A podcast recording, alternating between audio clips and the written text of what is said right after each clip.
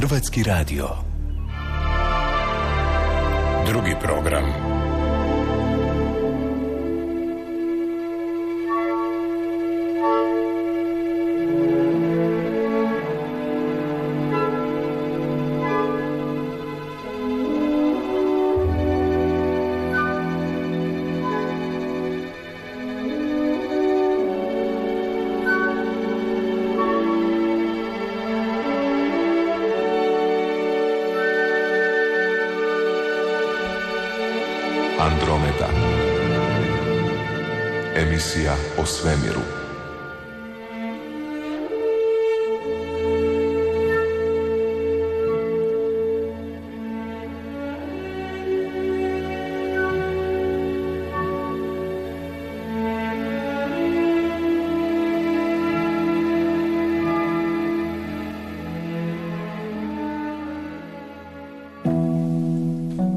Želim vam dobro večer u Andromedi, evo u ovih e, pol sata e, prije utakmice.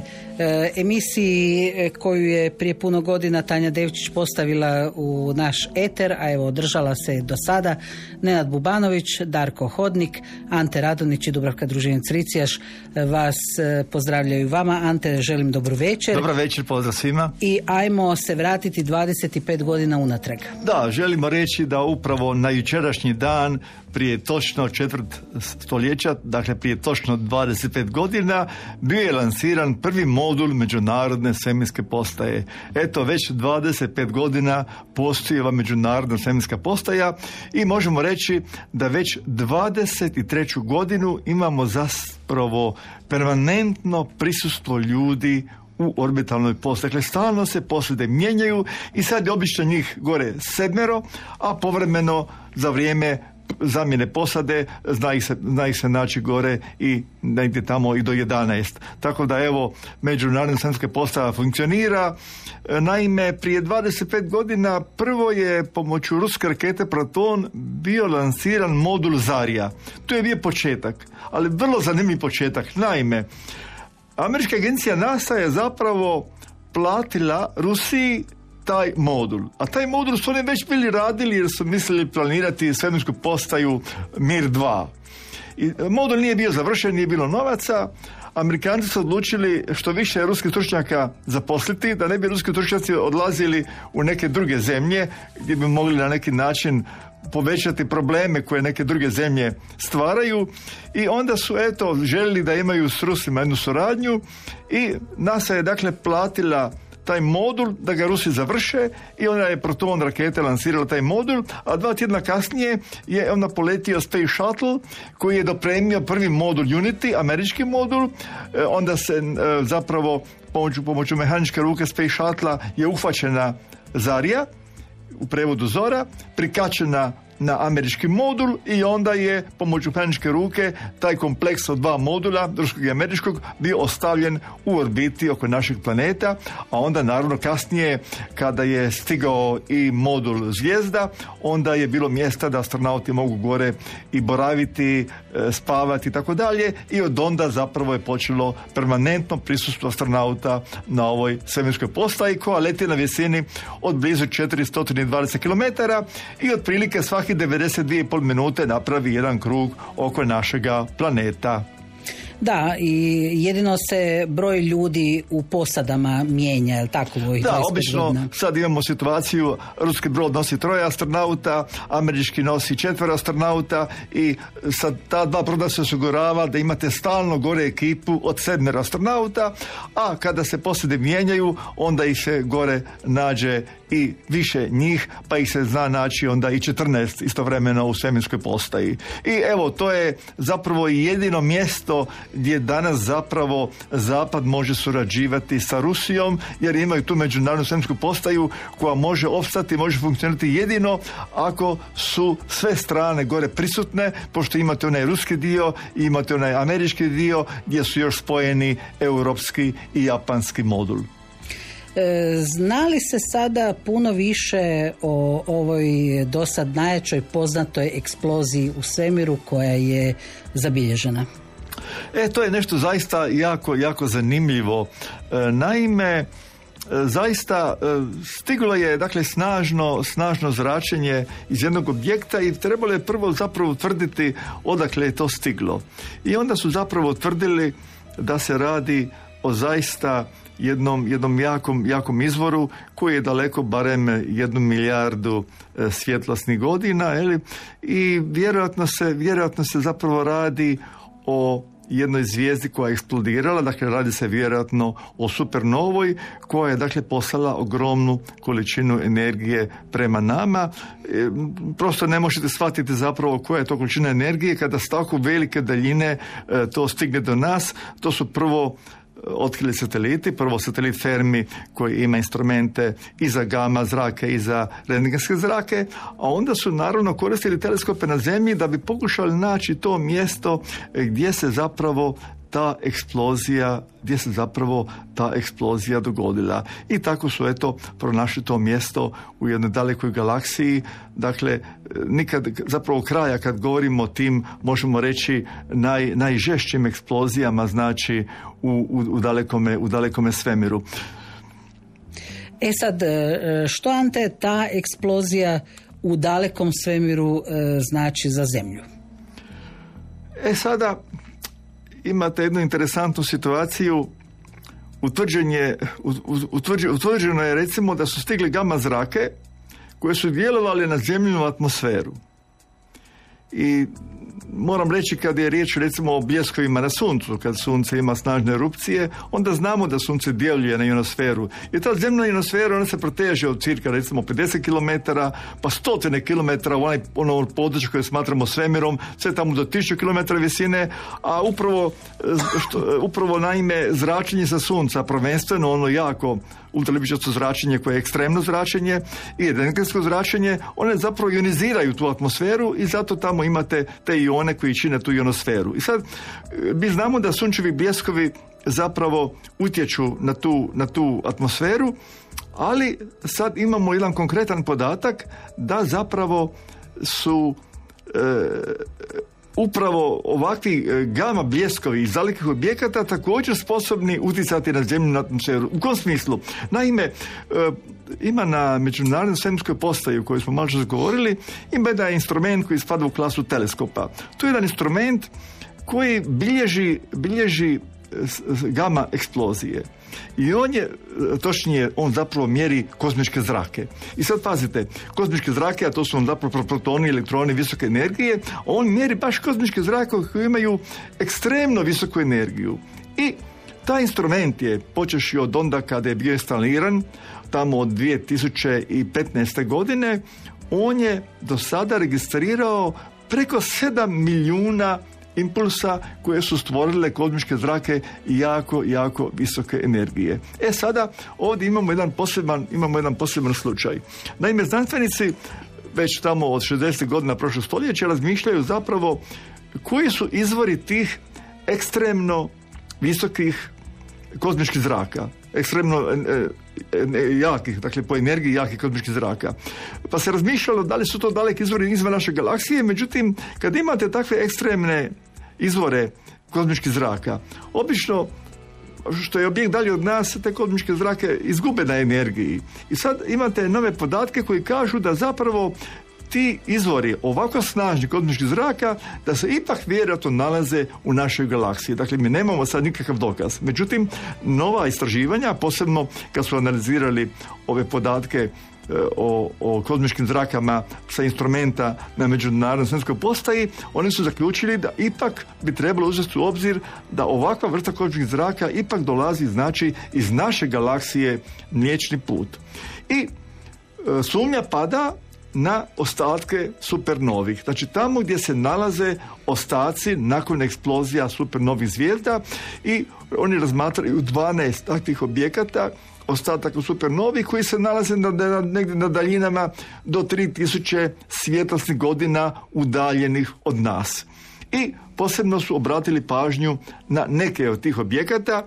Jedan je, jedan je ostatak supernove koji, koji se inače zove Vela ili, ili i on je, ili Veo, on je zapravo to je jedna eksplozija koja se dogodila prije 11 tisuća godina se ta eksplozija dogodila i kažu, procjene kažu da kad se ta eksplozija dogodila, ta je zvijezda bljesnula kao supernova s takvom snagom da gledajući za zemlje ona je bila 250 puta sjajnija od planeta Venere kada se ta eksplozija dogodila.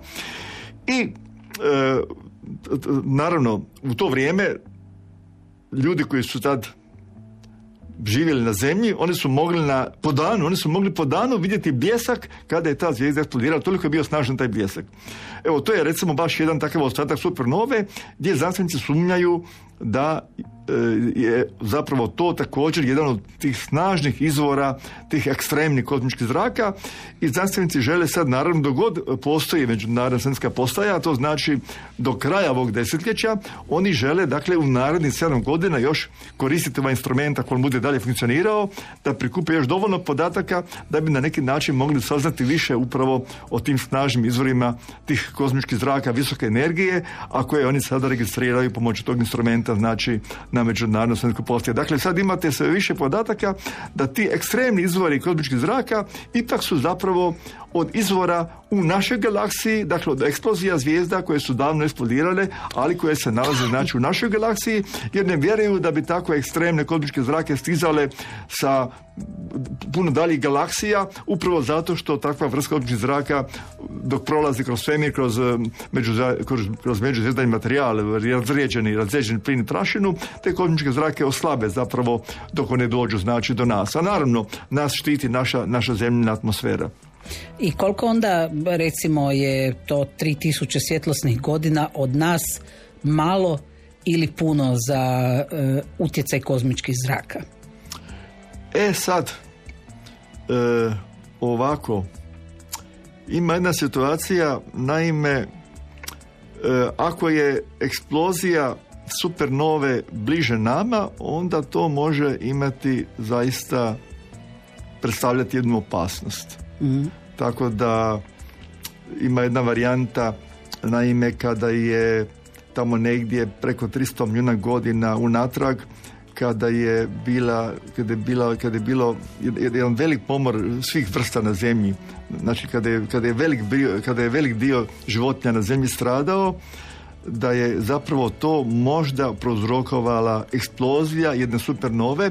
Ne znamo koliko daleko, ali vi ne možete znati prije toliko milijuna godina koja je to zvijezda mogla biti negdje u blizini koja je eksplodirala, ali prošlo je toliko milijuna godina da mi ne možemo sad utvrditi zapravo konkretne ostatke takve jedne eksplozije, ali koja je mogla prouzročiti dakle masovnu, masovno izumiranje vrsta, vrsta na zemlji. Evo, to je dakle nešto što je povezano upravo sa ispitivanjem ovih snažnih eksplozija koje se događaju znači na, na našem planetu.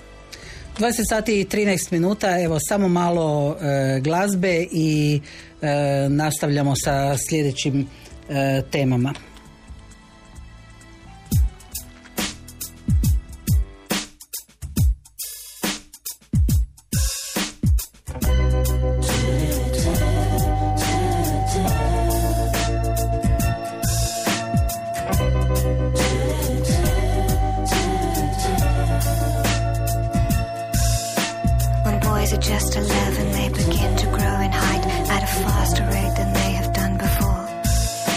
to fail.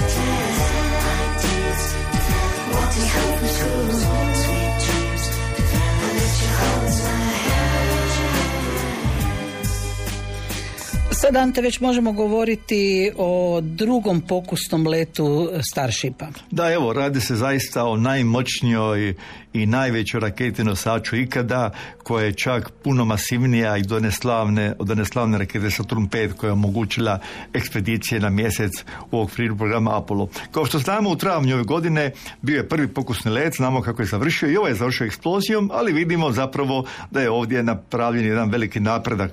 A inače je to jedna praksa u tvrtki SpaceX da na greškama zapravo uče i da žele napraviti što više lansiranja bez obzira koliko ima grešaka jer svaki put zapravo će nešto naučiti, dobiti nove informacije koji će mu omogućiti da na neki način usavrše tu raketu. A ova raketa ne samo da je najmoćnija, ja bih rekao da je to najambiciozniji projekt u povijest raketne tehnike, jer ne samo što će to biti najveća raketa, nego to treba biti raketa koja se mora kompletna spašavati, kompletna ponovo upotrijebiti. Znači ne samo prvi stupanj kao u slučaju Falcona 9, nego da se i onaj drugi stupanj ili Starship koji će dostavljati orbitalnu brzinu, da svi on može vratiti i ponovo koristiti, e to će onda zaista biti nešto nezabilježeno u povijesti astronautike, a opet se radi o tako masivnoj letilici s kojom zapravo Elon Musk želi slati ljude prema mjesecu, prema Marsu, a i još dalje. Dakle, vidite, u subotu je negdje otprilike po našem vremenu to je bilo odmah nakon 14 sati. Starship je imao taj svoj drugi pokusni let i ono što je zanimljivo, svih 33 motora su bili dakle uspješno upaljeni. Znamo da neki motori nisu radili ili su, ili su prestali raditi, pa više njih je bilo van funkcije za vrijeme prvog pokusnog leta, a znamo da je prvi pokusni let stvorio pravi krater na postolju dole, jer su komadi armiranog betona letili na sve strane i ošte, napravili oštećenja na infrastrukturi, no ovaj puta rampa je bila usavršena, oni su dole u podnožju stavili jedno, jedno podložje od, od čelika za skretanje plamena i sa puno, puno nazova vode koji će obaviti ne samo hlađenje, nego ta voda služi i da bi se smanjio, smanjio zvuk, da bi se buka smanjila, jer e, zvučne vibracije su toliko snažne da i one prave štetu, pa onda trebate i te zvučne vibracije smanjiti s vodom, tako da je ta rampa sada, možemo reći, preživjela, izgleda uspješno, a evo, svi motori su bili upaljeni i zaista prvi stupanj rakete, naravno podaci sad se analiziraju, ali prema onome što smo vidjeli, prvi stupanj rakete je kompletno odradio onaj svoj bitni posao. Nakon odvajanja taj prvi stupanj je počeo raditi manevar okretanja, jer su oni htjeli njega vraćati natrag kontrolirano, ali ne u smislu da su u pravom smislu spusti, nego da na kraju bučne u vode u Meksičkog zaljeva. E, međutim, e, kad je on počeo paliti svoje motore koji ga moraju usmjeriti prema cilju za natrag, onda je došlo do eksplozije. E sad, podaci, telemetrija mora pokazati što je podržilo eksploziju, ali vidimo da prvi stupanj znači, može dobro funkcionirati, jedino sad treba riješiti problem da se on može i zaista i sigurno vratiti kao što se inače vraćaju e, prvi stupanj rakete Falcon 9. Znači, prvi stupanj je ono bitno odradio i moram reći, prvi puta je sad ostvareno odvajanje onog gornjeg stupnja kojeg zovemo Starship. Naime, nije došlo do odvajanja u prvom pokusnom letu. I kako nije bilo došlo do odvajanja, a znamo da prvi pokusni let je trebao negdje oko 4 minute, kako nije došlo bilo do odvajanja, onda je raketa počela toturati, tumbati se i na kraju je ona bila uništena namjerno na velikoj visini da ne prouzroči neke teže posljedice, tako da je zapravo taj prvi pokusni let trebao 4 minute. Ovaj drugi pokusni let je trajao 8 minuta. Naime, e, oni su riješili da će prvo paliti motore gornjeg stupnja, a tek onda odvojiti prvi stupanj. To su, to su uspješno napravili. Znači, pokazali su da će to sad funkcionirati. Zaista se Starship uspješno odvojio. E, dakle, prvo je upalio svoje motore, odvojio se i nastavio svojim radom, tako da je drugi stupanj došao do visine od 148 km. I to je zapravo prvi puta da je Starship u pravom smislu došao u svemirski prostor, postigao je brzinu od nekih 24.000 km na sat. E, izgleda da se nešto dogodilo tada. Da li je bio neki problem s motorima? Ili je raketa skrenula s putanje, u svakom slučaju sustav za uništenje je automatski uništio Starship zato što nešto nije bilo u redu, a telemetar treba pokazati da li je to bila, bio problem s motorima, da su oni morali biti ugašeni ili je problem možda bio zbog malo drugačije putanje i onda imate taj sustav za uništenje koji svaka raketa mora imati u slučaju da nešto pođe krivo, da ona može sama automatski da se uništi, inače ako ne, to ne proradi, onda ne preostaje ništa drugo nego iz kontrole leta da da aktiviraju mehanizam za uništenje letilice kako ne bi ona nekontrolirano dakle negdje, negdje pala. A inače je bilo predviđeno da ovaj Starship napravi jedan dio kruga oko zemlje i da tresne tamo negdje u Pacifik nedaleko od Havaja, ali bio je cilj da se vidi orbitalni let i da se vidi kako se ponaša letilica pri ulasku u atmosferu, ali nije bilo planirano samo spuštanje ovog Starshipa, on nije bio znači tako sve opremljen da bi se mogao u pravom smislu znači spustiti. U svakom slučaju ovaj pokusni let je zaista pokazao jedan napredak i kako su već dva sljedeća Starshipa u finalnoj fazi završavanja, rečeno je da bi već do Božića mogao biti novi pokusni let, ali to jedino u slučaju da Američka federalna agencija za zrakoplovstvo da licencu. Naime, ona mora prvo raditi istragu o tome što je, što je prouzročilo eksploziju i tek onda može dati licencu, dozvolu da se može napraviti pokusni let. Dakle, za svaki let morate imati dozvolu za lansiranje, a isto tako morate imati dozvolu ako planirate letilicu, znači spuštati na zemlju. Dakle, evo možemo reći, ta divovska letilica Starship, sam, sam Starship je visok oko 50 metara, a cijeli kompleks je visok, dakle, negdje 121 metar. E, nije službeno javljena masa na startu, ali ona iznosi negdje oko 5000 tona, dakle to je zaista moćna raketa i možemo reći, evo Starship koji je eksplodirao, on je bio 8 minuta u letu i možemo reći prvi put je Starship dospio znači u svemirski prostor.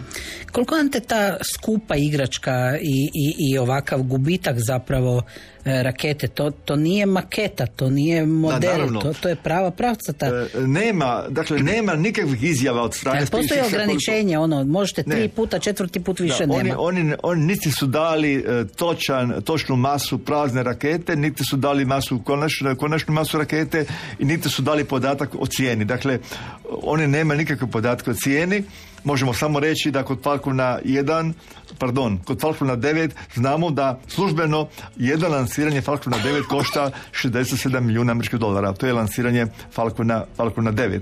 Ali nema nikakvih cijena kad je u pitanju ova velika raketa, ali možemo nešto vrlo važno reći.